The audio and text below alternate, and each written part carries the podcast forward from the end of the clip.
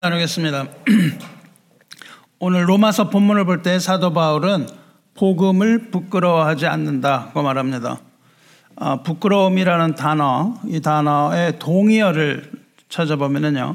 어떤 게 부끄러움이냐면 수치심, 창피함, 치욕, 수모, 수줍음 뭐 이런 단어들이 나옵니다.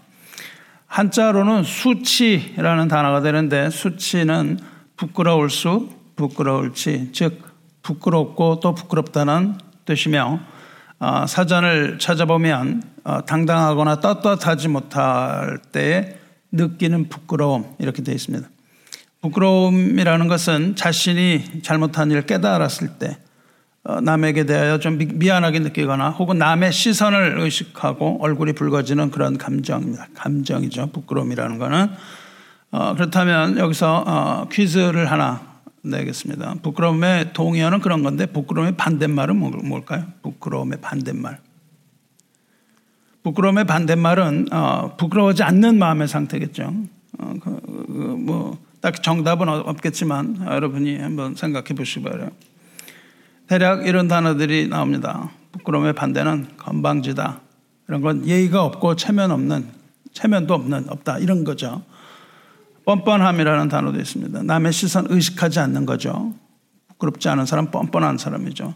방자하다 이런 단어도 있습니다. 이게 또 예의가 없는 태도입니다. 또 부끄러움의 반대는 자랑이죠. 부끄러워하긴커녕 오히려 당당한 태도입니다.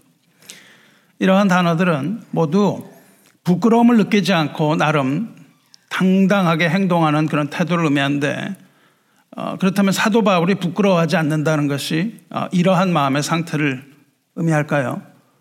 부끄러워하지 않고 건방지거나 뻔뻔하거나 뭐 방자한 마음이라거나 자기를 자랑하는 그런 마음일까요? 어, 복음 전도에 평생을 걸었던 사도 바울이 건방지고 뻔뻔하고 뭐 이렇게 복음을 전하지는 않았을 것이죠. 이런 반대어들은 모두 부정적인 의미를 가집니다. 부끄럽다는 말에 반대어에 부정적인 의미의 반대어가 있고 긍정적인 의미의 반대가 있죠. 그렇다면은 사도 바울이 부끄러워하지 않았다는 말은 결국 어떤 걸 말할까요? 그것은 당당함입니다. 부끄럽지 않고 당당한 마음을 가지고 있죠. 즉 자신의 행동이나 태도나 뭐 이런 것들에 떳떳하고 주눅들지 않는 그런 태도가 어, 부끄러움의 반대입니다. 당당한 사람은 그 어떤 능력이나 가치에 대한 확신이 있는 사람입니다. 확신이 있지 않으면 부끄러울 수밖에 없습니다. 그래서 매사에 흔들림이 없고 차분하고 여유로울 수가 있습니다. 흥분하지 않고 감정에 어, 흔들리거나 휩쓸리지 않고 이성적으로 냉정하게 판단하고 행동할 수 있습니다. 일단 우리가 부끄러움을 느끼면 이런 것들을 할 수가 없게 되죠. 그렇지만 어, 사도 바울의 부끄럽지 않다는 것은 좀 달라요. 사도 바울은 자기 자신에 대해서 부끄럽지 않다. 그렇게 말한 게 아닙니다. 내 자신이 부끄럽지 않다. 그렇게 말하지 않 았어요. 오히려 사도 바울은 자기 자신을 볼 때 한없는 부끄러움을 느꼈습니다. 자기에게는 내세울 만한 것이 아무것도 없고 오직 아, 우리 주 그리스도의 십자가 외에는 내가 결코 자랑할 것이 없다. 이렇게 아, 고백하기 때문입니다. 사도 바울이 자랑하고 부끄럽게 여기지 않았던 것은 자기 자신이 아니라 예수 그리스도의 복음이라고 얘기하고 있다고요. 어, 바울은 복음을 부끄러워하지 않는다 그렇게 얘기했지 바울은 내가 부끄럽지 않다 그렇게 얘기를 하지는 않았습니다. 사도 바울은 그가 평생 전했던 복음에 대해서 부끄러워하지 않았고 이 복음에 대하여 당당하게 내가 그것을 전했다 그렇게 얘기하고 있습니다. 이것은 아무나 할 수 있는 것이 아니고 철저하게 자기 성찰을 한 사람만이 할 수 있는 고백이에요. 어, 여러분이 좋아하는 그 시인 윤동주의 서시라는 시가 있습니다. 이렇게 시작하죠. 죽는 날까지 하늘을 부르러 한 점 부끄러움이 없기를 잎새에 이는 바람에도 나는 괴로워했다. 그래요. 어, 죽는 날까지 하늘을 불어, 부, 우러러서 내가 한 점 부끄러움이 없다. 그렇게 얘기한 게 아니죠. 하늘을 우러러서 한 점 부끄러움이 없고자 하는데 바람이 살짝 부는 거에도 나는 괴로웠다 그 말입니다. 이 시에서 볼 수 있는 것처럼 이 조국의 독립과 인간애를 갈망했던 시인 윤동주는 자기의 이상, 하늘을 우러러 부끄럽지 않고자 했던 그 이상과 부딪히는 현실 사이에서 좌절을 경험하는 거예요. 크리스천이었던 그는 하늘을 우러러 부끄러웠기를 바랬지만 자신을 돌아볼 때 입새를 스치는 바람에도 부끄러움으로 스스로를 반성하는 그런 모습 보입니다. 우리가 하나님 앞에서 자기를 성찰하고 자신을 돌아보면 한없는 부끄러움을 느낄 수밖에 없는 연약한 인간이 보이는 것이죠. 그래서 그 부끄러움을 깊이 깨닫고 이 부끄러움을 자기 반성의 통로로 받아들이면 부끄러울 수밖에 없는 자기 자신을 그리스도 앞에 내려놓으면서 그 사실을 고백하지 않을 수가 없게 되는 거예요. 이것이 바로 자기를 부인하고 십자가를 지고 예수 그리스도를 따라가는 어, 생명의 성령의 법의 원리예요. 자기 자신을 따랐을 때 바울이 자기 자신의 힘으로 하려고 했을 때 오호라 나는 공고한 사람이로다 이 사망의 몸에서 누가 나를 건져내랴 이렇게 탄식했죠. 이렇게 탄식했던 사도 바울이 그 혹독한 부끄러움 앞에서 자신을 부인했을 때 그는 이렇게 고백하죠. 로마서 7장 25절에 우리 주 예수 그리스도로 말미암아 하나님께 감사하리로다. 좀 아까 오호라 공고한 자 이야기하던 바울이 이제 아 우리 주 예수 그리스도로 말미암아 하나님께 감사하리로다. 그런즉 내 자신이 마음으로는 하나님의 법을 육신으로는 죄의 법을 섬기노라. 그러므로 이제 그리스도 예수 안에 있는 자에게는 결코 정죄함이 없나니 이는 그리스도 예수 안에 있는 생명의 성령의 법이 죄와 사망의 법에서 너를 해방하였습니다. 이렇게 이야기한다고요. 어, 이 사실을 깨달은 이 진리를 깨달은 사도 바울은 이제 그 능력이 자기 자신에게 있지 않고 하나님에게 있다는 것을 깨닫는 겁니다. 이것이 아주 위대한 깨달음이죠. 자기 스스로는 구원할 수 없지만 이제 생명의 성령의 법 안에서 바울은 죄사함을 받고 구원받았으며 죄와 사망의 법에서 해방되었음을 비로소 깨닫는 겁니다. 이것이 바로 로마서 8장이죠. 그래서 오늘 읽은 로마서 1장에서는 말이죠. 16절, 17절에서 내가 복음을 부끄러워하지 아니하노니 이렇게 얘기를 합니다. 이 복음은 왜냐하면 이 복음은 모든 믿는 자에게 구원을 주시는 하나님의 능력이 됩니다. 먼저는 유대인에게요, 그리고 헬라인에게로다. 이렇게 말하는 겁니다. 바울이 복음을 부끄러워하지 않았던 이유는 하나님의 능력이 복음에 있기 때문이고, 복음은 모든 믿는 자를 구원하는 하나님의 능력이기 때문입니다. 그래서 사도 바울은 하나님의 능력에 대하여 추호의 의심도 없고 하나님의 능력에 대하여 그것을 부끄러워하지 않는다는 거예요. 그 능력은 차별 없이 유대인이나 헬라인이나 이방인이나 누구에게도 차별 없이 나타나는 믿음이고 이 차별 없는 믿음이 모든 사람에게 다 나타나고 어떠한 인간의 행위로도 얻을 수 없는 참 구원을 어, 믿는 자에게 주시는 능력이기 때문에 바울은 이것을 부끄러워하지 않는다. 그렇게 말했습니다. 그런데 여기서 왜 갑자기 사도 바울이 복음을 부끄러워하지 않는다. 그렇게 말을 했을까요? 왜 그런 얘기를 할까요? 물론 하나님의 능력이 때문에 부끄러워하지 않는데 부끄러워하지 않는다는 이유는 그 바울이 처했던 상황이 복음을 부끄러워하기에 딱 좋은 상황이었다는 것이죠. 그러니까 그냥 보통 복음을 부끄러워했어야 하는데 나는 부끄러워하지 않는다. 아무도 예배하지 않는 곳에서 나는 예배한다는 사람과 똑같은 거고요. 아무도 기도하지 않는 곳에서 나는 예배하겠다는 것이고 아무도 하나님 앞에 거룩한 삶을 살지 않는 이 세상에서 나는 홀로 혼자라 할지라도 나는 이상에서 거룩한 삶을 살고자 한다. 이러는 어, 그 신앙의 모습입니다.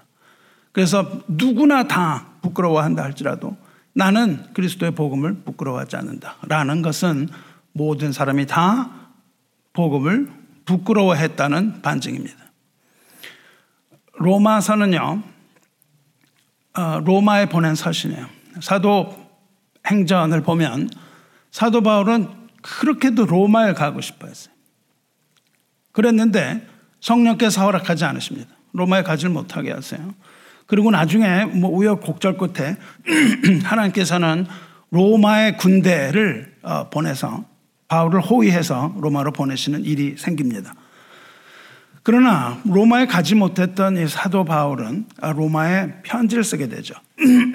그것이 어, 하나님의 위대한 섭리라고 할 수 있는 것이죠. 하나님께서는 바울을 로마에 보내지 않으심으로써 오히려 이 위대한 로마서를 집필하게 하셔서 오늘날 우리에게 구원받는 이 복음의 능력을 증거하게 하신 것이죠. 바울은 로마에 가지 않았지, 않았는데 로마가 불모지가 아니고요. 로마의 복음이 전해졌어요. 바울이 간 것이 아니라 다른 형제들에 의해서 로마에는 이미 복음이 전해졌습니다. 그렇지만 그 로마 교회는 사도들이 세운 교회가 아니었고 이 교리적인 면에서 취약했어요. 그래서 바울은 이 복음의 진리, 아, 진리의 복음을 다시 어, 로마서를 통해서 다시 전하고 있는 겁니다. 이 당시에 로마는 그야말로 당시의 최강국이었죠. 박스 로마나 어, 전 세계의 중심이었죠. 전세의 중심이었고 그 반면에 복음이 나왔던 예루살렘은 그냥 허름한 변방에 불과했죠. 어, 이 예루살렘에서 하나님의 말씀이 나왔지만 거기는 세상에 주목받는 곳이 아니었습니다.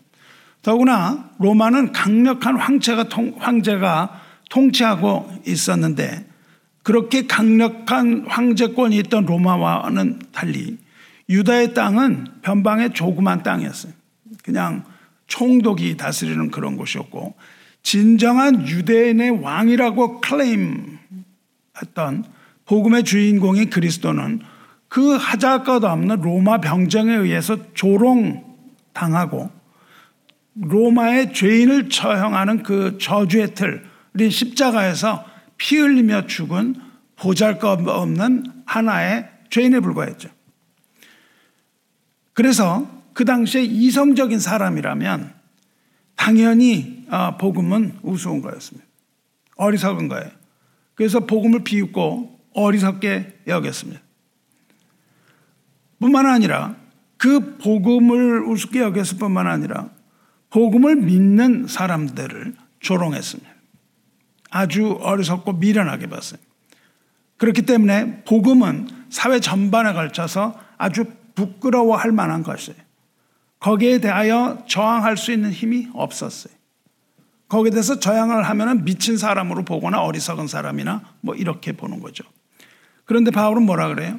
그럼에도 불구하고 바울은 그 당시에 어, 정치와 행정과 이 모든 경제와 모든 것의 그 중심이었던 그 로마에 보내는 편지에 나는 그 복음을 부끄러워하지 않는다. 이렇게 어, 기록하고 있는 겁니다. 부끄러워해도 전혀 문제가 없는 상황이었어요. 그냥 거기에 동화돼 버리면 되는 거고 부끄러워해도 하나도 이상하지 않았던 그 상황, 누구도 비난할 수 없었던 그 상황에서 부끄러워하지 않음 이것이 바로 복음을 믿는 사람입니다. 사랑하는 성도 여러분, 전에 제가 식당에 가서 어, 밥을 먹기 전에 기도를 하고 있었는데 어떤 백인 할아버지가 다가와서 저를 보고 엄지척을 탁 하는 거예요. 그래서 왜 그러냐니까는 아니 요즘도 이렇게 식사하면서 기도하는 사람이 있냐 이러면서 칭찬을 하더라고요. 어, 성도가 밥을 먹기 전에 기도하는 것이 당연한데 얼마나 기도하는 사람이 적은지 말해주는 지표입니다. 식당에서 기도하는 사람 거의 찾아볼 수 없습니다. 우리도 이렇게 뭐 모여 있을 때는 기도하다가 사람들이 많은 곳에서 기도하면 좀 약간 어색해하는 사람도 있습니다. 전에 우리 교회에서 애플 피킹을 간 적이 있어요 오래전에.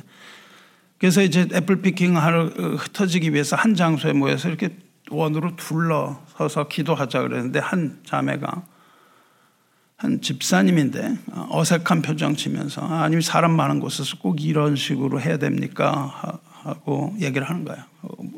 창피하다 그겁니다. 그 수많은 사람들이 있는데 어, 거기에서 꼭 이렇게 티를 내고 어, 기도해야 되냐 이렇게 물어봐요. 성도 여러분, 사람 많은 곳에서 기도하는 것이 여러분 부끄럽습니까? 그리고 수많은 사람 가운데 수많은 사람 앞에서 자신이 믿는 자라는 사실이 알려지는 것이 부끄럽습니까? 이것이 부끄러워해야만 할 사안입니까? 근데 불행하게도 이것이 현실입니다. 여러분, 이게 수많은 사람들이 모여 있는 곳에서 어, 그렇게 드러내기가 요즘은 쉽지 않아요. 지금은 좀 제가 잘 시간상 하지 못하고 있는데 저는 제가 그 대학교 같은 데 가서 학생들을 자주 만났어요. 하버드 스퀘어에서 걸어 다니면서 미국 사람들한테 전도를 하기도 하고 또 그 학교에서 좀 모이면 어, 거기 가서 이렇게 모인 사람들하고 어, 그 학생들하고 얘기를 해, 했어요. 이제 한국 학생들 이렇게 모아놓고 얘기를 하면요. 하다가 그 중에 아, 이 중에 교회 다니는 사람 손 들어보세요. 그러면은 많은 학생들의 손을 들었습니다. 수많은 학생들의 손을 들었어요. 근데 언젠가부터는요. 손을 들라 그러면은 약간 머뭇머뭇해요. 어, 그러다가 마지못해서 몇몇 학생이 손을 듭니다. 그 수많은 대다수가 어, 손을 들지 않으면요. 그 군중 심리 이런 것들 때문에 거기서 혼자 손을 들기는 대단히 어렵습니다. 많은 사람들이 손을 들 때 손을 들기는 쉬워요. 근데 대다수가 비웃는 얼굴 하고 있어요. 비웃는 얼굴 하고 있을 때 거기서 내가 크리스천이라고 이렇게 이야기하는 것은 결코 쉬운 거 아니에요. 믿는 사람이 대다수일 때는요, 오히려 손드는 것이 자랑이에요. 그래도 안 되는 것이죠. 우리가, 우리끼리 있는 데는 뭐 별말을 다 해요. 얼마나 믿음이 좋은지 모릅니다. 그냥 뭐 세상에서 제일 믿음이 좋은 것 같아요. 근데 대다수가 믿지 않고 오히려 믿는 사람 비하하는 눈길로 바라보게 될 때 손을 들려면 대단한 용기가 필요한 시대가 된 겁니다. 그렇기 때문에 전도는 날로 날로 어려워지는 거예요. 그렇다면 왜 우리는 우리에게 이런 부끄러운 일이 생길까요? 음, 우리에게 이런 부, 왜, 왜, 부끄러움을 우리가 느낄까요? 어, 오늘 읽은 느헤미야가 어, 그것을 대답을 해주고 있습니다. 느헤미야, 2장을 통해서 왜 그런지 그리고 어떻게 해야 되는지 어, 알아보려고 합니다. 지난주에 우리는 느헤미야 1장을 돌아봤죠. 제가 느헤미야를 통해서 몇 번 설교하겠다고 어, 여러분과 약속했습니다. 지난주 1장 느헤미야가 시작됐죠. 어, 페르시아의 성 수산궁에 느헤미야가 어, 거주하고 있었습니다. 근데 동생 하나니가 오죠. 하나니가 와서 예루살렘의 소식을 전합니다. 사로잡혀 갔다가 예루살렘에 남은 사람들이 큰 환란 당하고 능욕을 받았다 이야기하고 예루살렘 성은 무너졌고 성문들이 불탔다. 이렇게 소식을 전합니다. 이 소식을 들은 느헤미야는 망연자실하고 주저앉아서 울고 수, 일 동안 며칠 동안 슬퍼하고 하늘의 하나님 앞에 아, 금식하며 기도했다. 이것이 1장 내용입니다. 그리고 백성들을 위하여 기도한 내용이 나오고 회개 백성들을 위하여 회개하며 하나님의 용서를 구했던 것이 1장이에요.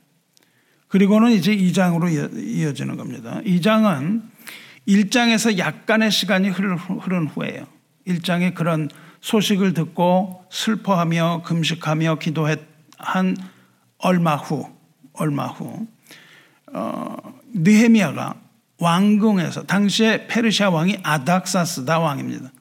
이 어, 느헤미야가 왕궁에서 아닥사스다 왕에게 포도주를 올리는 현장. 이 2장 시작이에요. 그러니까는 이 왕이 어, 뭐좀 어떤 연회를 베풀었거나 어, 그런 상황이죠. 좀 큰 상황인데 이 느헤미야가 이제 그 왕이 마시는 포도주를 들고 가서 왕에게 준다고요. 어, 그 술은 아무나 줄 수 없습니다. 거기에 이제 뭐 독이 들어갈 수도 있고 그렇기 때문에 어, 누구만 하냐면 그 직분을 맡은 사람만이 할 수 있어요. 느헤미야의 지위, 직분은 술관원입니다. 술 관원 그러면 뭐 보잘 것 없는 것처럼 들리는데 이 직책은 왕의 특별한 신임을 받는 정부의 고위직입니다. 왕이 왕 앞에 나갈 수 있는 사람이에요. 왕과 아주 가까이에 있을 수 있는 아주 중요한 직분이었어요. 왕, 그래서 왕에게 술을 올릴 때 이 술 관원은 의복을 정제하고 깨끗하고 밝은 표정을 짓고 나갑니다. 왕을 기분 좋게 해야 됩니다.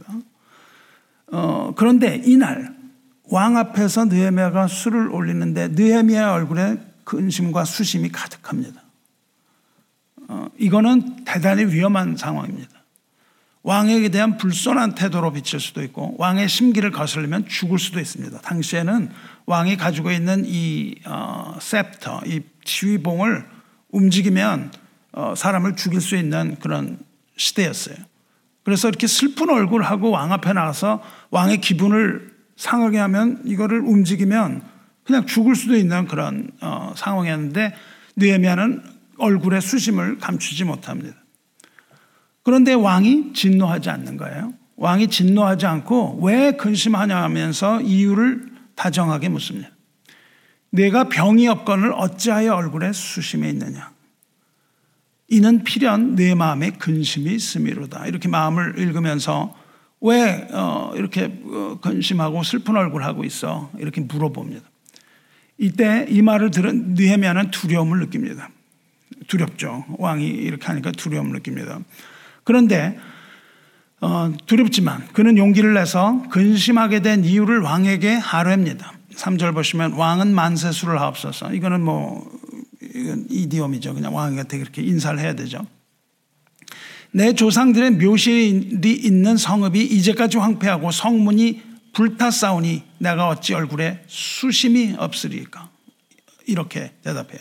느헤미야가 근심했던 이유는 조상이 묻힌 묘가 있는 성이 황폐하게 되었고 그 성문이 불탔으니 얼굴에 수심이 있다.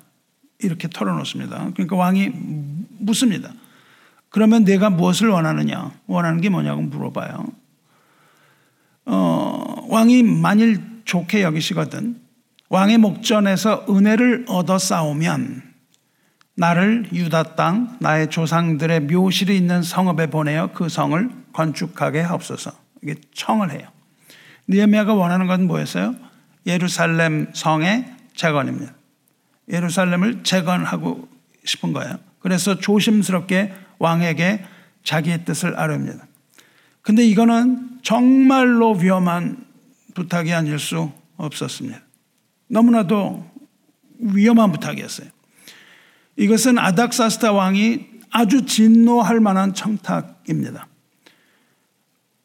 이 성전 어, 그 성벽 성전의 성벽 재건의 계획은 이번이 처음이 아니고 그 전에 있던 에스라 에스라가 귀환했을 때 이미 있었던 일이에요.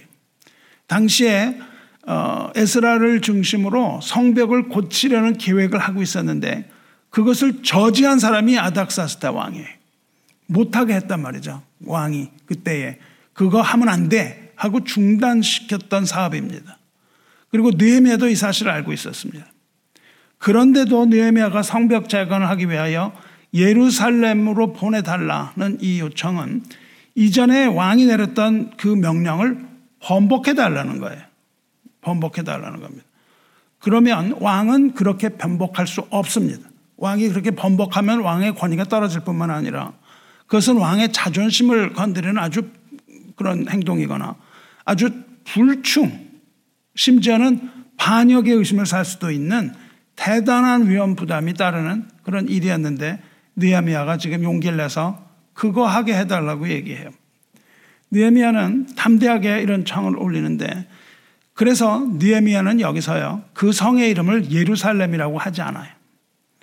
왜냐하면 아닥사스다 왕은 예루살렘의 성벽 재건을 못하게 했거든요.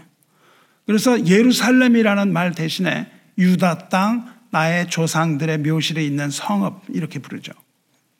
그래서 여기서는 예루살렘이라는 단어는 나오지가 않습니다. 물론 왕도 그것을 알고 있겠죠.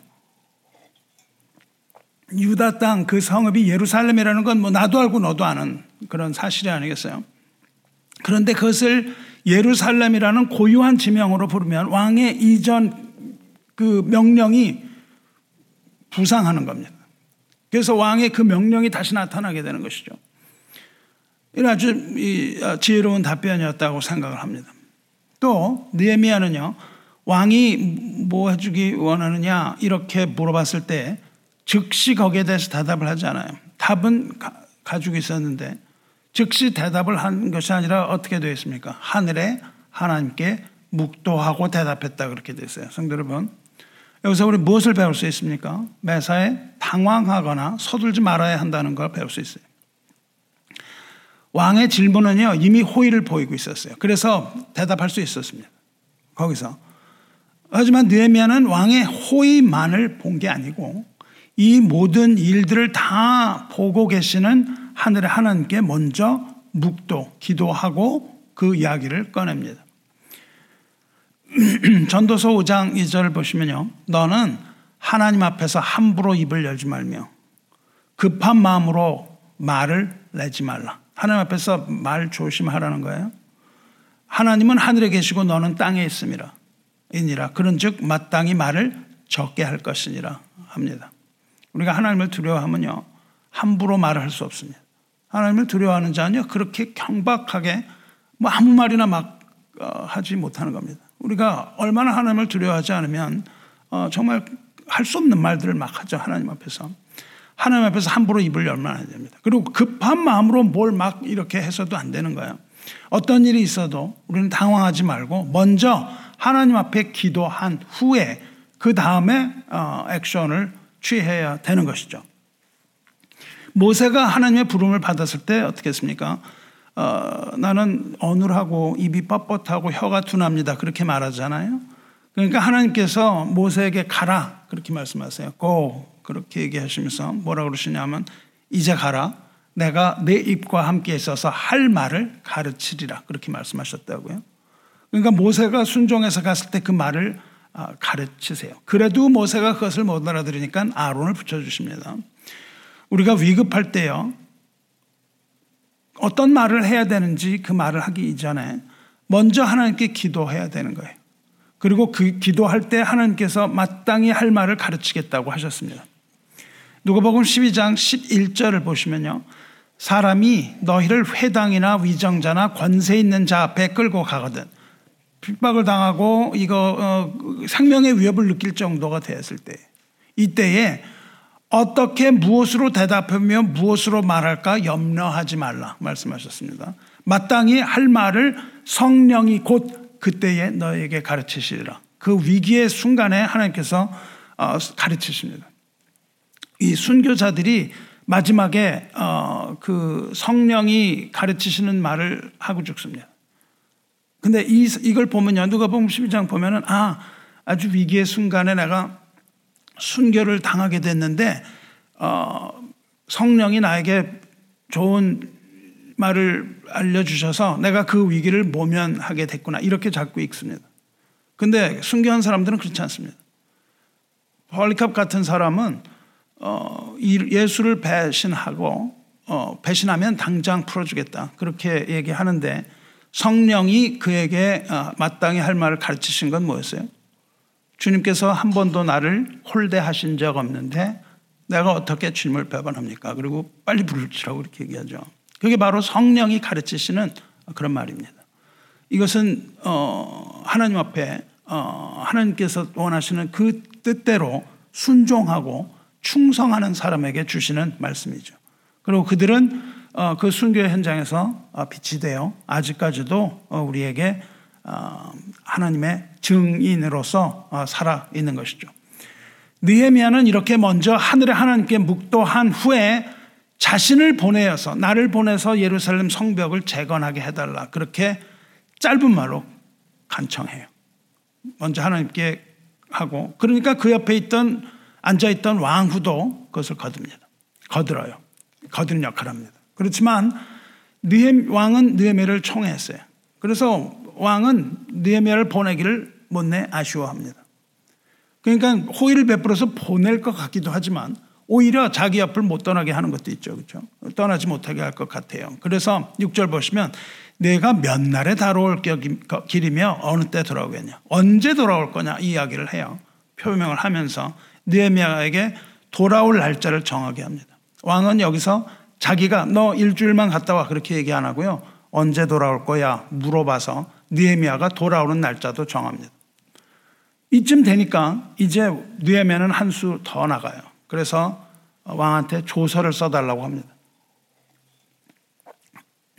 페르시아에서 유다까지 먼 길이에요. 그 중간에 뭐 바벨론도 있고 엄청난 그런 어, 뭐 강력한 어, 그 어, 군주들이 거기에 도사리고 있습니다. 그래서 어, 이 그러나 페르시아가 당시에는 최강 대국이었으니까요. 거기 가는 동안에 여러 지역을 무사히 통과할 수 있도록 왕에게 증서를 써달라 그래요. free pass인 거죠. 그게 패스포트죠. 그리고 그리고 증서를 줄 뿐만 아니라 돌아가서 성읍 재건하는데 할 할 수 있는 능력이 아무것도 없잖아요. 그러니까는 성읍을 재건할 수 있도록 그 모든 물자를 다 주라는 그런 청까지 가지고 옵니다. 하나님의 사람들은요 그냥 뻔뻔해요. 모세도 그렇습니다. 모세가 애굽에서 출애굽할 때요. 애굽 왕에게 뭐라 그래요? 우리 가져가서 하나님께 예, 어, 제사 드려야 하니까 소 뭐 이런 거 다 달라. 금, 은 이런 거 다 달라 그러죠. 그걸 그냥 다 내놓으라고 얘기합니다. 하나님께 드리는 것은 이렇게 어, 우리가 어, 담대하게 어, 요청할 수 있는 것입니다. 그러니까는 아닥사스다 왕은 그 모든 청 다 들어줍니다. 그런데 느헤미야는 왕이 그 모든 일을 다 들어줬는데요. 느헤미야는 왕이 그렇게 수락한 것을 이렇게 기록합니다. 8절 보시면요. 내 하나님의 선한 손이 나를 도심으로 왕이 허락하고 그래요. 느헤미야는 머뭇거리지 않고 이렇게 어, 즉각적으로 일사불란하게 왕한테 청해서 모든 거다 얻어냈는데 왕이 허락한 이유는 하나님의 선한 손이 느헤미야를 도왔기 때문에 그렇게 얘기를 합니다. 근데 지금 이 시간이 굉장히 짧을 텐데요. 어, 느헤미야는 지금 뭘 해야 되겠다라는 것을 다 계획을 하고 있었죠. 그러니까 이 일은 우연히 갑자기 이루어진 것이 아니라 느헤미야가 오랜 기간 동안 하나님께 기도했던 것 그리고 기도했을 뿐만 아니라 성벽 재건을 위해서 만, 계획하고 있었던 그 구체적인 일들 이런 것이 있다는 반증입니다. 그래서 갑자기 아, 어떻게 할까요? 그게 아니라 기도 응답을 받는 것이고 이것이 기도 응답을 받는 것이고 그동안 계획했던 일이 실행되는 현실화되는 순간이에요. 성도 여러분, 니에미아는 기도만 한 것이 아니고 기도와 더불어서 치밀한 계획을 하고 실천한 인물입니다. 기도와 실천 이것은 대단히 중요한 조합이 아닐 수 없어요. 기도와는 동떨어진 나의 행함이 아니에요. 여러분이 착각하지 말아야 됩니다. 어떤 사람 물어봐요. 기도만 하면 됩니까? 네, 기도만 하면 됩니다. 이렇게 대답하는 사람이 있습니다. 어떤 사람은 아닙니다. 기도하고 뭐 해야 됩니다. 그러는데요. 그게 답이 아니고요. 기도와 순종입니다. 기도와 순종이에요. 하나님의 뜻대로 행해야 되는 것이죠. 기도는 기도대로 하고 나는 내 뜻대로 뭐 행한다. 이러면 그 두 가지가 조합이 될 수 없는 겁니다. 기도와 실천, 이건 아주 대단히 중요한 조합인데, 기도와 실천이라기보다는 기도와 순종, 그리고 기도와 하나님의 뜻대로 행하기. 이렇게 조합을 하셔야만 되는 거예요. 그 아무 의미 없는 아무 상관관계 없는 기도와 행함 이렇게 하는 건 옳지 않습니다. 그리고 어, 느헤미야는 이 모든 일이 다 이루어진 후에 기도의 응답을 받고 자기가 계획했던 것에 대한 허락을 받은 후에는 뭘 해요? 하나님께 영광을 돌립니다. 그 모든 것이 하나님으로부터 왔다고 고백해요. 이러한 기도와 경건 그리고 순종과 실천이 있는 삶으로 하나님께 영광 돌리시기를 주님의 이름으로 축원합니다. 니에미아가 지금 예루살렘으로 가는데 어떤 자격이냐면 페르시아 총독 자격으로 가는 거예요. 그래서 왕은 군대 장관들, 장군들과 마병으로 호위해서 보냅니다. 그러니까 그 뭐 조서도 받았지만 그냥 군대가 호위해서 가는 거예요. 니에미아가 거기 가는 이유는 종교적인 이유였어요. 종, 성전 성벽 재건이라는 종교적인 이유로 떠났지만 그 행렬은 어떻게 보이냐면 다분히 정치적이고 통치적인 모습으로 갑니다. 그리고 지나갈 때마다 왕의 조서를 주는 거예요. 그러니까 이 소문이 퍼집니다. 금방 퍼지는 거예요. 이렇게 이 느헤미야의 계획이 어, 소, 그 소문이 퍼질 때 두 사람의 이름이 등장합니다. 그 두 사람의 이름은 호른 사람 산발랏 그리고 그의 종 암몬 사람 도비야. 두 사람의 이름이 떠올라요. 산발랏은 누구냐면 사마리아 총독이에요. 그러니까 유다 땅 근처에 있는 사마리아 총독. 이들은 느헤미야가 성벽을 재건하는 것을 원치 않습니다. 주변 국가가 강대국이 되어가는 것을 꼴을 못 보는 거예요. 그래서 산발란은 그것을 아주 싫어해요. 정치적인 이유로도 싫어하고요. 종교적인 이유로도 이 기득권을 놓기가 싫은 거예요. 그래서 예루살렘이 재건해서 힘을 얻는 것 원치 않습니다. 그럼에도 그, 그 이야기가 잠깐 나오고 느헤미야는 예루살렘에 이제 도착해요. 예루살렘에 도착해서 아무것도 하지 않고 3일 기다립니다. 아주 신중한 사람이에요. 이 성벽의 재건 계획이 산발락과 도비아에게 알려질 경우에 그 계획 실행하기도 전에 심각한 난관에 봉착할 수도 있는 거잖아요. 그래서 입을 다뭅니다. 입을 다물고 그 계획 아무한테도 알리지 않아요. 하나님께서 느헤미야의 마음에 성벽 재건에 대한 마음을 주셨다고 얘기하면서 그것을 오로지 홀로 자기 마음속에만 간직합니다. 심지어는 동족에게도 아무 말을 하지 않습니다. 혼자만 그 뜻을 품고 하나님과 기도하면서 사흘 기도하면서 있었던 것이죠. 왜 그렇게 동족한테도 얘기하지 않았냐면 후에 보면 알지만 산발락과 내통하는 내부 세력이 있다고요. 그러니까 이런 일을 할 때 문제는 뭐냐 외부의 방해 세력과 내부의 방해 세력이 손을 잡고 야합하고 연합하는 거예요. 그래서 이 어, 느헤미야는 측근 한 두 사람 정도만 대동을 하고 나귀, 짐승은 나귀라고 여겨지는데 짐승을 타고 성벽을 돌아봅니다. 상황이 어떤지. 도대체 어떻게 된 건지 또 어떻게 해야 이 무너진 성벽과 성벽, 성벽을 건축할 수 있는지 이것을 자세히 살펴요.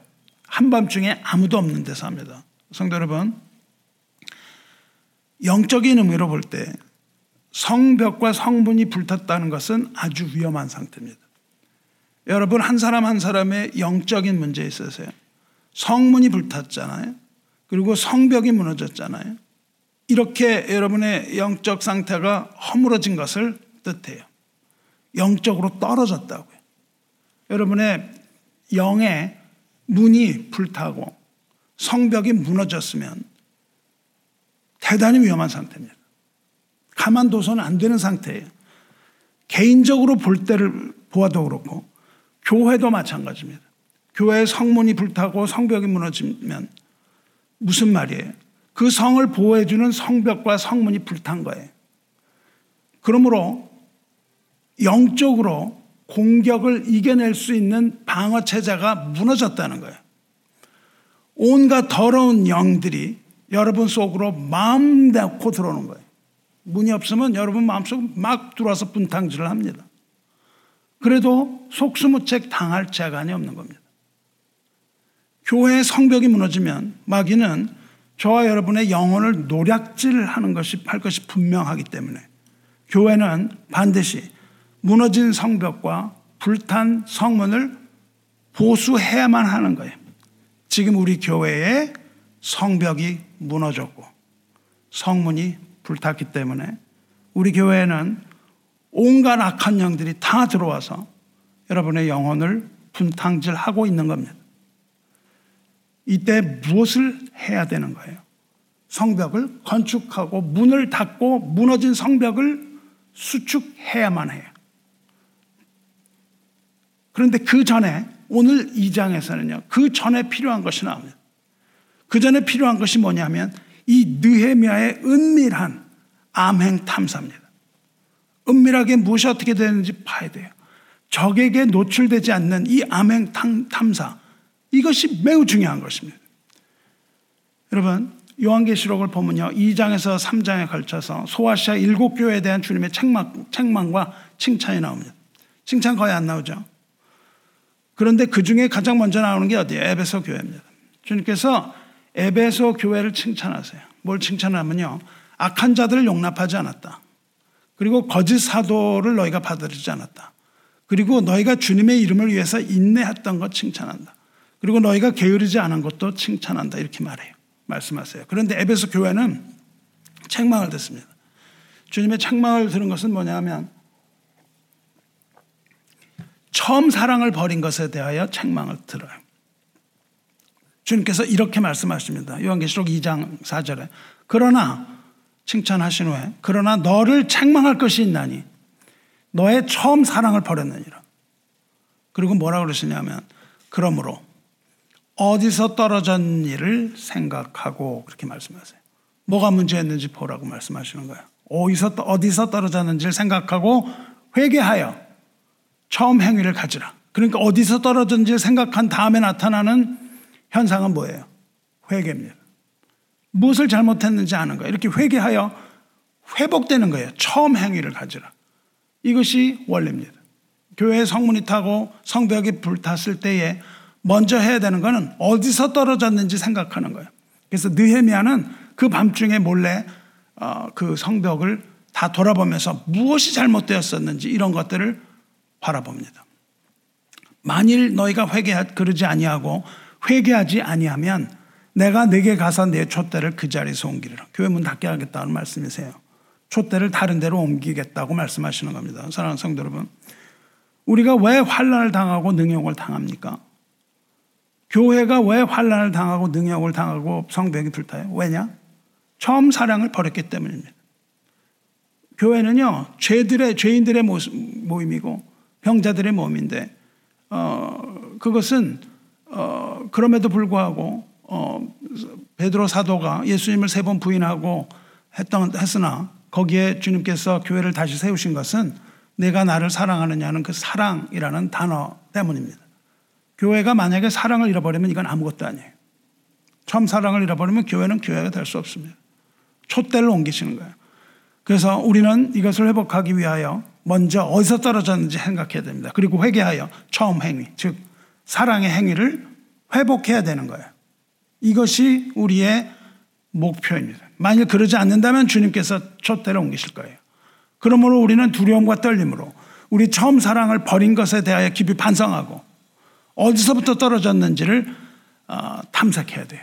조용히 입을 닫고 무엇을 어떤 일을 뭐 우리가 하려고 하는 것이 아니라 먼저 하나님 앞에 입을 닫고 잠잠하고 하나님 앞에 엎드려서 기도하며 무엇이 잘못된 건지 보고 회개하여 처음 행위를 회복하라. 이것이 하나님의 말씀입니다. 그리고 이것이 올해 초부터 제가 지금에 걸쳐서 한 일입니다. 아무 이야기도 하지 않고 그저 하나님 앞에서 엎드려서 이 느헤미야를 본받아서 밤중에 짐승을 타고 아무도 없는 곳에 그 성벽을 계속 도는 겁니다. 그 결과 우리는 에베소 교회와 같이 처음 사랑을 버린 교회라는 결론을 얻었습니다. 그리고 이제 주님의 이름으로 이 사실을 우리 교회에 선포합니다. 주님의 이름으로 우리는 회개하고 함께 돌이켜야만 합니다. 다시 주님을 향한 처음 첫사랑을 회복하고 그 안에 함께 거하여서 안식을 누리게 되기를 주님의 이름으로 담대히 선포합니다. 여러분이 보시는 것처럼 우리 교회 영적 상태가 이와 같다고 저는 판단을 합니다. 교회 터전은 황폐했고 얼마나 여러 번에 걸쳐서 이 문과 성벽이 불탔는지 모릅니다. 황폐했고 어, 성벽은 무너지고 성문은 불탔다는 것입니다. 이것은 뭐예요? 우리의 부끄러움입니다. 우리의 수치예요. 그래서 우리는 성문을 고치고 성벽을 준수하고 성읍을 다시 건축해야 됩니다. 그래서 아무도 모르게 이 암행 탐사를 마친 느에미아가 이렇게 선포를 해요. 17절에. 그걸 마친 후에. 타이밍은 그것을 마친 후입니다. 왜 그랬는지 알아낸 후에는 17절. 우리가 당한 공경은 너희도 보고 있는 바라. 예루살렘이 황폐하고 성문이 불탔으니 자, 예루살렘을 건축하여 다시 수치를 당하지 말자 하고 다시는 수치를 당해서는 안 된다는 겁니다. 저 여러분이 다시는 부끄러움 당하지 않길 바랍니다. 이 예루살렘은요, 유다의 심장 부이며 신앙의 중심지입니다. 그런데 예루살렘 성벽이 다 무너지고 온갖 노략질의 속수무책인 것은 그들이 당하는 수치라고요. 그 예루살렘뿐만 아니라 온 유다와 이스라엘 전체 수치와 부끄러움입니다. 우리 교회의 수치와 부끄러움은 하나님의 모든 교회의 수치와 부끄러움에 해당되며 세상을 향하여 부끄러워해야만 하는 아주 중대한 일입니다. 이 세상의 교회가 아무 대책도 없이 속수무책으로 마귀의 공격에 성읍의 심장부를 내주는 것. 이것은 교회의 수치요, 부끄러움인데 이런 일들이 비일비재하게 일어나고 있는 것이죠. 사랑하는 성도 여러분, 세상이 교회를 향하여 손가락질하고 복음이 땅바닥에 떨어졌는데도 아무런 대응 방법이 없는 이 세대. 이 세대가 왜 이리 무능한지 압니까? 현대교회가 왜 이렇게 무능해졌어요? 처음 사랑을 잃어버렸기 때문입니다. 뿐만 아니라 성유 회파하고 무너져도 고치려는 노력조차 하지 않기 때문에 노력을 하지 않을 뿐만 아니라 거기에 더 불을 지르고 다니지 않습니까? 이래서는 안 되는 겁니다. 이제 우리 교회의 어, 성벽과 벽을 건축하여 다시는 마귀로부터 수치를 당하지 맙시다. 마귀는 하나님에 대해 손가락질 못합니다. 마귀가 누구를 조롱하는지 아세요? 하나님의 이름이 있는 곳을 조롱합니다. 하나님의 이름이 있는 곳이 어디예요? 하나님의 성전입니다. 하나님의 성전은 어딘가요? 하나님의 성전은 여러분의 몸입니다. 마귀는 우리를 향하여 우리를 조롱함으로써 우리가 하나님의 형상을 가지고 있는 우리를 조롱함으로써 간접적으로 하나님을 조롱하는 거예요. 느헤미야는 하나님의 도우심으로 여기까지 왔습니다. 그래서 그는 그들에게 하나님의 선한 일이 도우신 일과 왕이 한 얘기를 전했다 이렇게 되어 있습니다. 하나님의 도우심이라는 건 뭐예요? 곧 느헤미야의 기도죠. 느헤미야의 믿음과 신앙입니다. 그것이 하나님이 도우신 거예요. 그런데 왕의 도움도 받는다고요. 왕의 도움은 뭐예요? 행정 뭐 이런 이런 것들이잖아요. 다스림 이런 것들에 관한 겁니다. 이 두 가지가 예루살렘 성벽을 건축한 힘의 양대 산맥입니다. 믿음과 행함 이 두 가지입니다. 즉 믿음 하나님의 도우심과 왕의 도움 행함 이 두 가지를 통해서 느헤미야는 예루살렘 성을 어, 재건하게 됩니다. 성도 여러분 지금 우리에게 뭐가 필요해요? 첫째로 필요한 것은 믿음과 기도예요. 하나님 앞에 순전하게 드리는 믿음과 기도로서 이 모든 것을 다 뒤덮고 하나님의 응답을 이끌어내야만 합니다. 믿음의 기도에 저와 동참하시기를 축원합니다.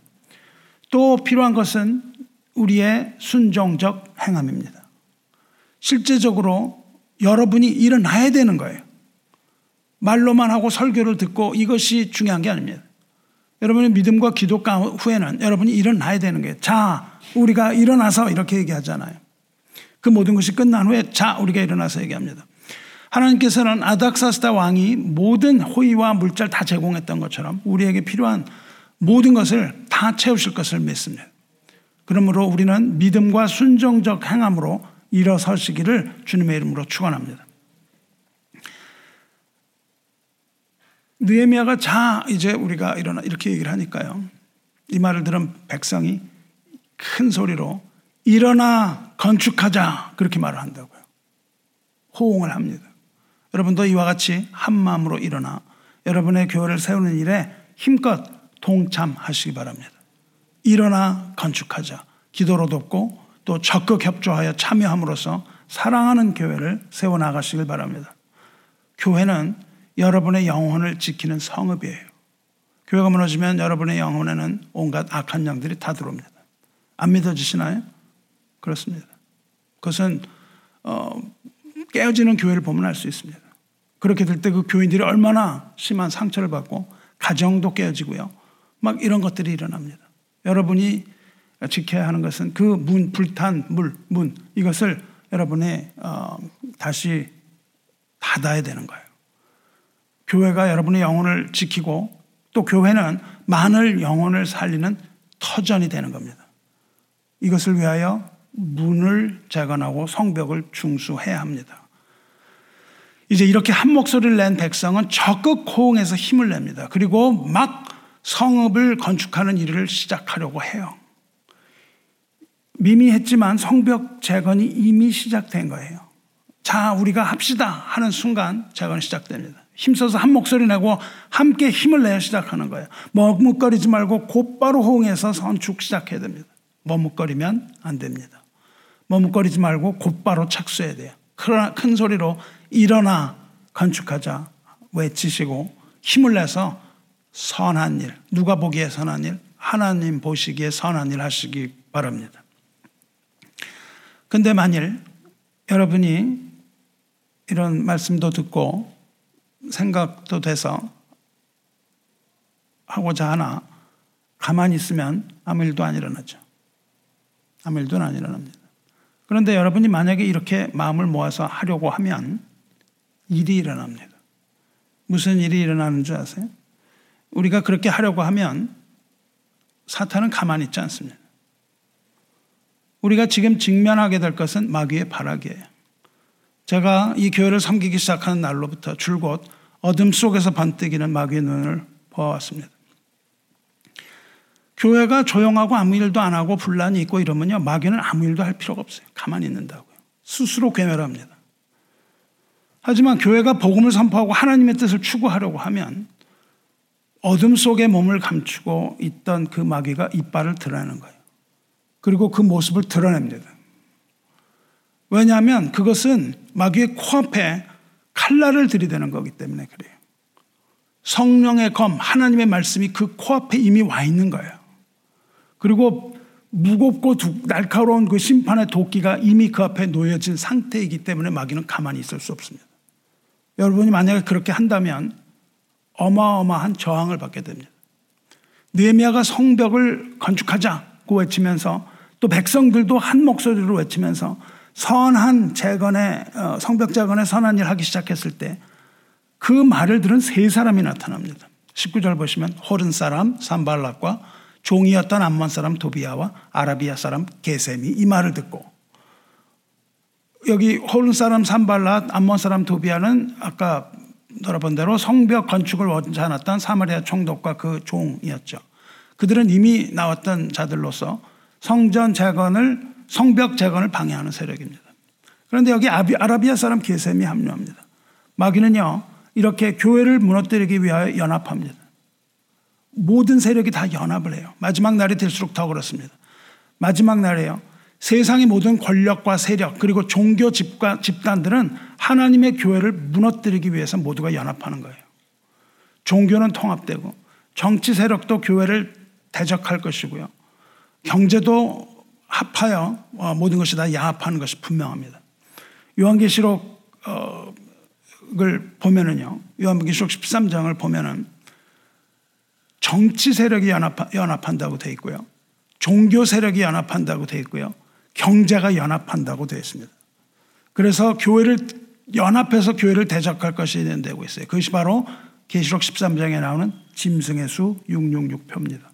666표는요. 정치와 종교와 경제의 연합체가 하나님을 대적하는 모습이에요. 그래서 매매도 할 수 없는 그런 어, 일이 일어나잖아요. 이것이 바로 어, 교회를 무너뜨리기 위하여 연합하는 세력입니다. 느헤미야가 그것을 보여줘요. 산발락과 도비아와 게셈 이 세 사람이 연합을 합니다. 그래서 어, 그 이스라엘을 대적하죠. 그런데 이 세 사람 산발락, 도비아, 게셈 이 대적 세력이 사용했던 무기가 두 개가 나와요. 19절 보십시오. 호른 사람 산발락과 종이었던 암몬 사람 도비아와 아라비아 사람 게셈이 이 말을 듣고 우리를 업신여기고 우리를 비웃어 이르되 너희가 하는 일이 무엇이냐 너희가 왕을 배반하고자 하느냐 하기로 백성들의 성벽 재건 시도를 저지하기 위해서 이들이 들고 나온 두 가지 무기가 있는데 첫 번째 무기는 조롱입니다. 비웃음이에요. 코웃음 치는 겁니다. 두 번째는 협박이에요. 여기서 업신 여긴다, 업신 여기다 라는 단어는요, 업신 여길 만한 사람을 업신 여기는 게 아니에요. 마땅히 소중히 여기에 하는 어떤 귀한 대상을 멸시한다는 뜻입니다. 멸시하고 우습게 여기는 행위를 말해요. 여기 말은 비웃었다는 말도 동일한 의미 반복합니다. 시편 22편을 보면 나를 보는 자는 다 나를 비웃으며 입술을 삐죽거리고 머리를 흔들며 말하기 이게 그거거든요. 멸시와 조롱이죠. 이것은 어, 무슨 시였어요? 메시아 예수에 대한 시였다고요. 그래서 예수 고난 받을 때 보는 자가 다 어떻게 했어요? 비웃고 입술을 삐죽거리고 머리를 흔들었다. 그렇게 되어 있습니다. 이 메시아에 대한 이 예네시에서 비웃다, 입술 삐죽거리다, 머리를 흔들다 이런 것들이 다 조롱하며 비웃었다는 뜻이에요. 물론 이것은 예수님 고단 받으실 때 로마 군병들이 조롱하고 비웃었던 것에 대한 이야기입니다. 하지만 이것은 무엇을 말해요? 마땅히 존경받아야 할 메시아를 앞에 두고 그들은 조롱과 경멸로 대했다. 그 말입니다. 그 단어예요. 하나님께서는 이렇게 조롱하는 자를 기뻐하지 않으시고 재앙을 내린다고 약속을 하셨습니다. 잠언 11절 5절에 가난한 자를 조롱하는 자는 그를 지으신 주를 멸시하는 자요. 사람의 재앙을 기뻐하는 자는 형배를 만하지 못할 자 아니라 말씀하세요. 복음은 누구의 것입니까? 심령이 가난한 자. 복음은 가난한 자의 것이죠. 복음을 가진 자는 가난한 자입니다. 물론 가난해 보이지만 실상은 모든 것을 다 가진 자라고 말씀하셨어요. 하지만 가난한 자입니다. 복음을 가난한 가진 자, 이 가난한 자를 조롱하는 것은 하나님을 조롱하는 행위라는 거예요. 세상은 이것을 알아야 합니다. 우리는 비록 연약하지만 우리가 하나님의 편에 서 있을 때 우리는 그 어떤 것보다도 강하기 때문에 비록 마귀라 할지라도 복음을 소유한 자, 복음을 가진 자, 하나님의 이름을 가진 자에게는 그 마귀의 권세를 떨치지를 못하는 법입니다. 저 여러분 모두가 이 하나님의 이름 가진 자 되시기를 주님의 이름으로 축원합니다. 이 산발랏 일당이 두 번째로 사용한 첫 번째로 사용한 것은 비웃고 조롱하고 부끄럽게 만드는 일이었어요. 두 번째로 사용한 무기는요 협박입니다. 너희가 하는 일이 무엇이냐? 너희가 왕을 배반하고자 하느냐? 하기로 조롱과 함께 그들은 왕이 성벽 그 어, 건축을 중지시켰다 그랬잖아요. 그 일을 기억나게 하는 거예요. 협박하는 거예요. 너희가 그렇게 하다가 왕이 저지시켰던 일 너희가 또 하려고 그래? 그러다가 너희 크게 당하는 거지. 이렇게 하는 거죠. 전, 전에 이미 시도했었지만 왕의 명령으로 좌절했던 기억, 이것을 기억나게 해서 전의를 아주 상실하게 해버리는 거예요. 니에미아가 이렇게 대답합니다. 20절 내가 그들에게 대답하여 이르되 하늘의 하나님이 우리를 형통하게 하시리니 그의 종들인 우리가 일어나 건축하려니와 오직 너희에게는 예루살렘에서 아무 기업도 없고 권리도 없고 기억되는 바도 없다 하였느니라. 성도 여러분, 우리가 실패했던 경험이 우리를 얼어붙게 만듭니다. 자신이 없게 돼요. 첫 번째로는 부끄러워서 못하고요. 조롱받으면 부끄럽죠. 부끄럽습니다. 어, 그리고 어, 실패했던 경험, 이 실패 경험, 이 과거의 경험이 현재에 어, 영향을 미치잖아요. 이 마귀의 두 번째 사탄의 두 번째 전략입니다. 과거의 경험에 얽매이면 안 돼요. 뭐가 안 됐던 것들. 그렇게 하지 말고 앞을 보면 나가야 됩니다. 하나님께 복종하고 마귀를 대적하면 마귀는 반드시 피할 것이라고 말씀하셨습니다. 비록 전에 그런 일이 있었다 할지라도 힘을 내서 성벽을 재건해야 됩니다. 그렇게 담대하게 나가시길 바랍니다.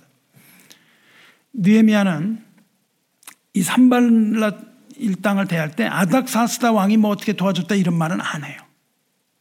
그 말은 안 하고 뭐라 그래요? 오직 하늘의 하나님이 우리를 형통하게 하실 것이라고 말해서 대적을 합니다.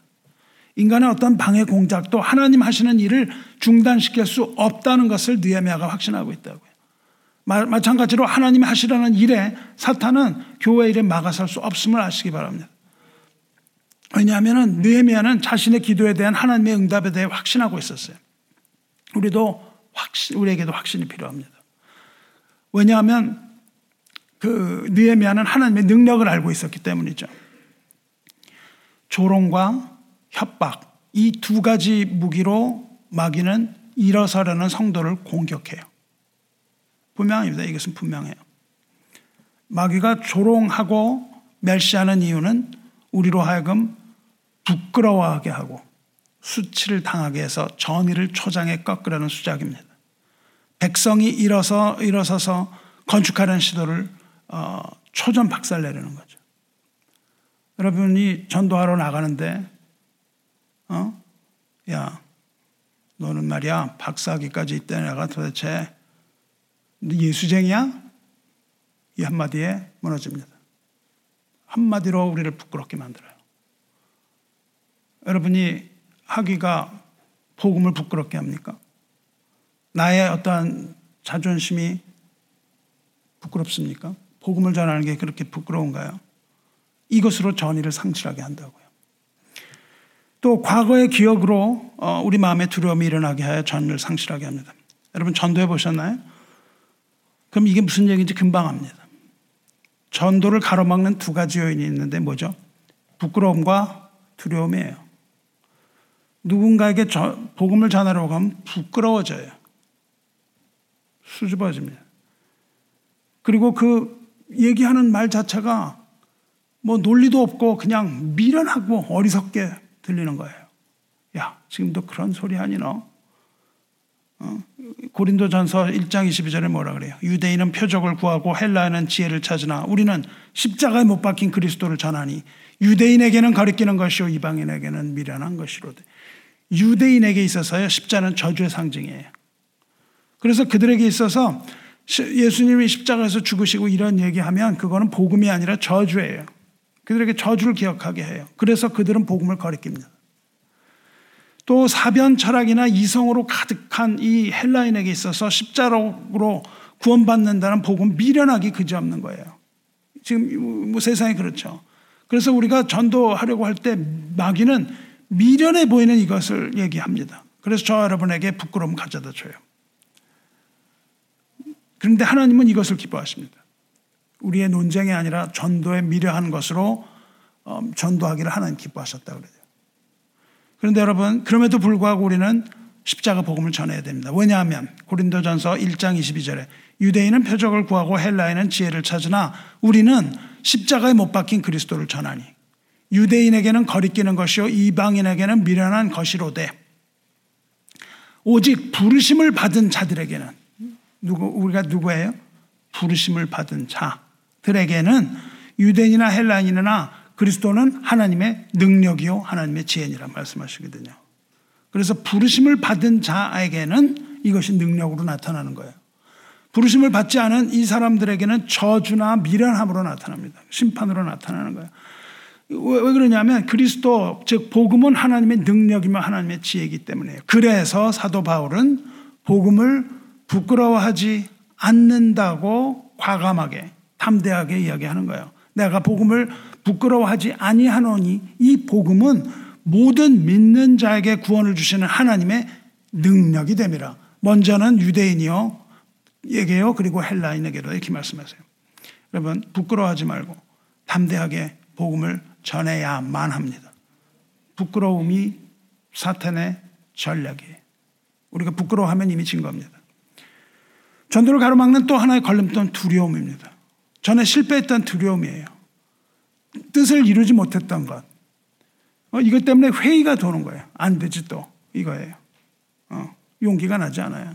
여러분 직장 구하는 사람이 몇 번 떨어지면 그 다음에는 뭐 안 될 것 같아요. 다. 그러나 될 때가 있는 겁니다. 그렇죠? 때가 될 때 되는 거예요. 음, 바울도 마찬가지예요. 여러 번 로마로 가려고 했는데 실패했어요. 고린도 교회 같은 경우에 가서 많이 실패했다고요. 얼마나 그 괴로웠는지 고린도 교회 갔을 때 얼마나 바울을 박해하고 바울에게 대적을 했는지 뭐라 그러냐면 그 괴로웠던 당신을 방문했던 기억 이렇게 얘기한다고요.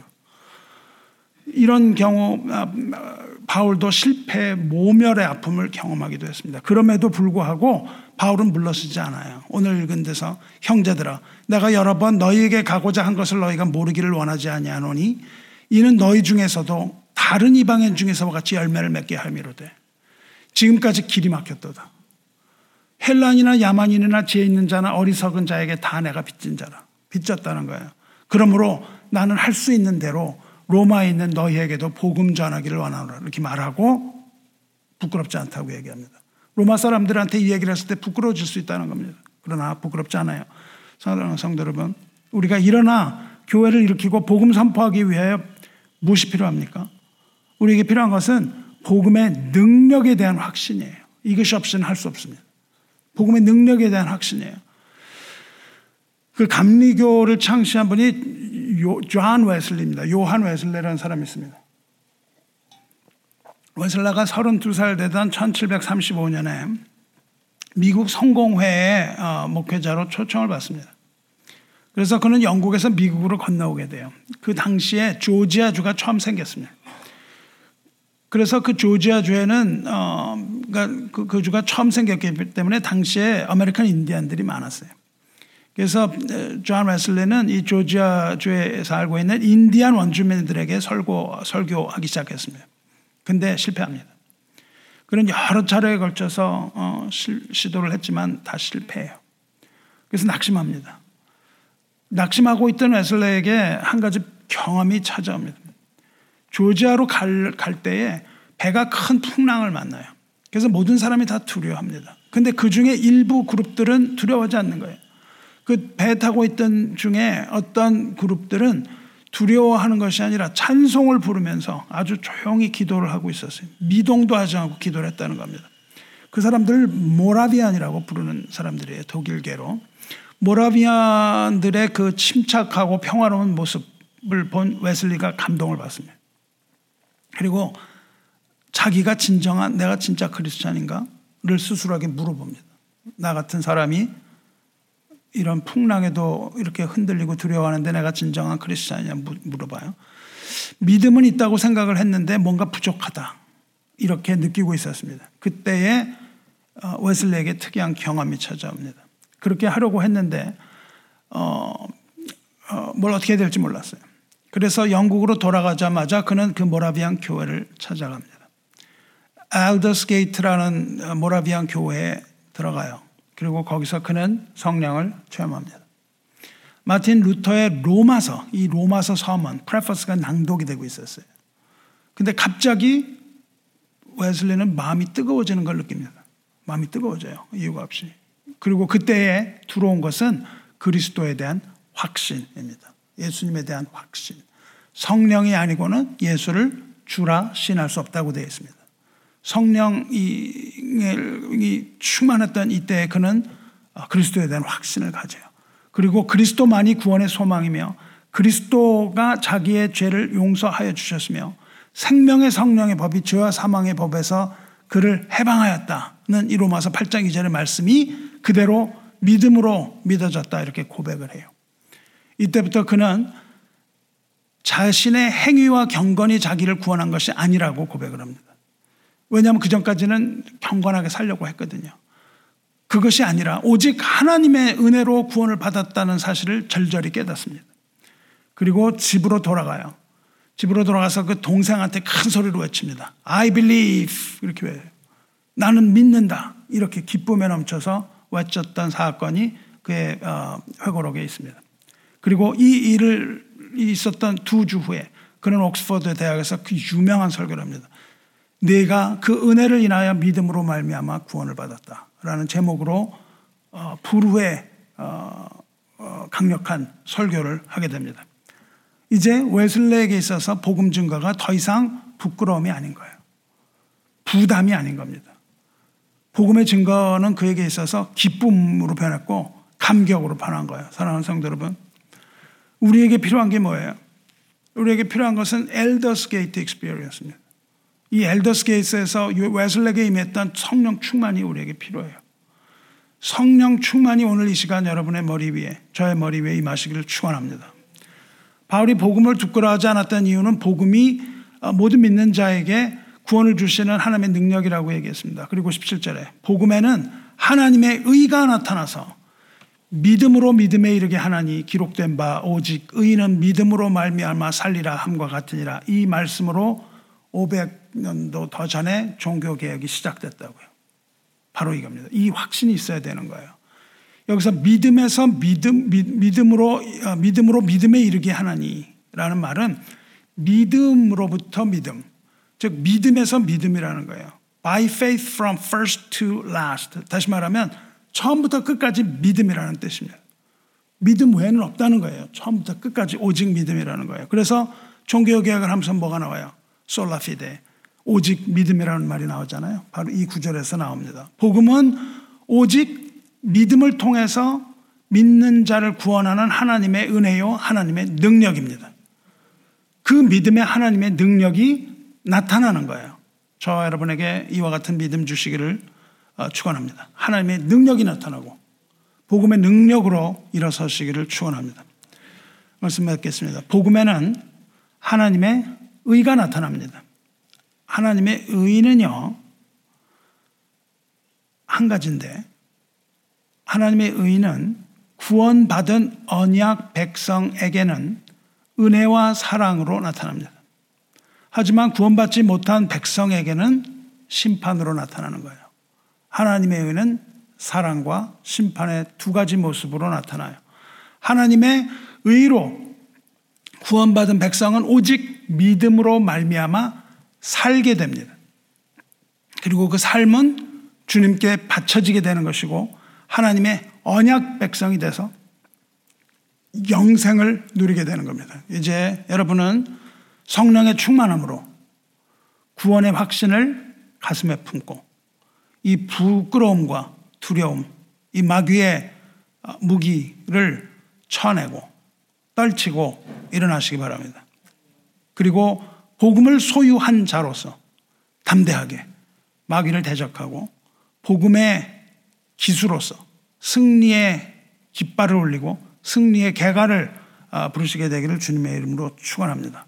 이 무너진 성벽과 성문을 건축하는데 여러분이 앞장 서시기를 주님의 이름으로 축원합니다. 기도하겠습니다. 사랑과 은혜 하나님 아버지 오늘 예배를 통하여 은혜 베푸신 하나님께 감사와 존귀와 찬송을 올립니다.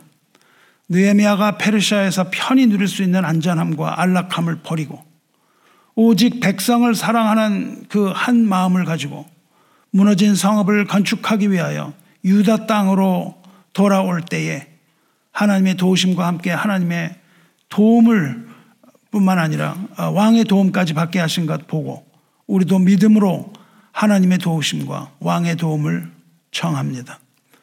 우리 삶 가운데 믿음 주시고 또한 세상을 살아가는 데 필요한 모든 필요를 충족시켜 주시옵소서. 마귀는 우리를 조롱하며 부끄럽게 만들고 또 협박하여 무능하게 만들려 하지만 우리에게는 능력의 복음을 주셔서 능히 이기고 승리하게 해 주시니 감사에 감사를 더하나이다.